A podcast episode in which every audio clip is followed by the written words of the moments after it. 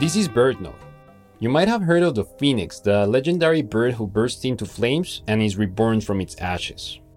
The story may have its roots in ancient Egypt. Well, its literary cousin is the Slavic myth of the firebird, an elusive creature whose feathers burn and light up the night. One of the most common versions of the folk tale was written by Alexander Afanasyev, Tsarevich Ivan, the firebird, and the grey wolf. In the folk tale, the firebird steals the Tsar's golden apples. The hero, Ivan Tsarevich, goes on a quest for the firebird and along the way finds a horse and a princess thanks to an unlikely ally, a grey wolf. He returns with the magical bird and becomes the Tsar's heir.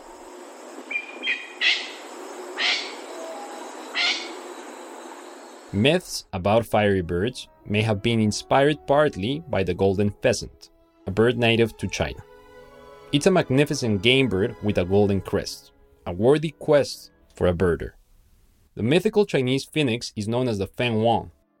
Stories about phoenix like birds have spread all over, and firebird legends are found in most Slavic cultures.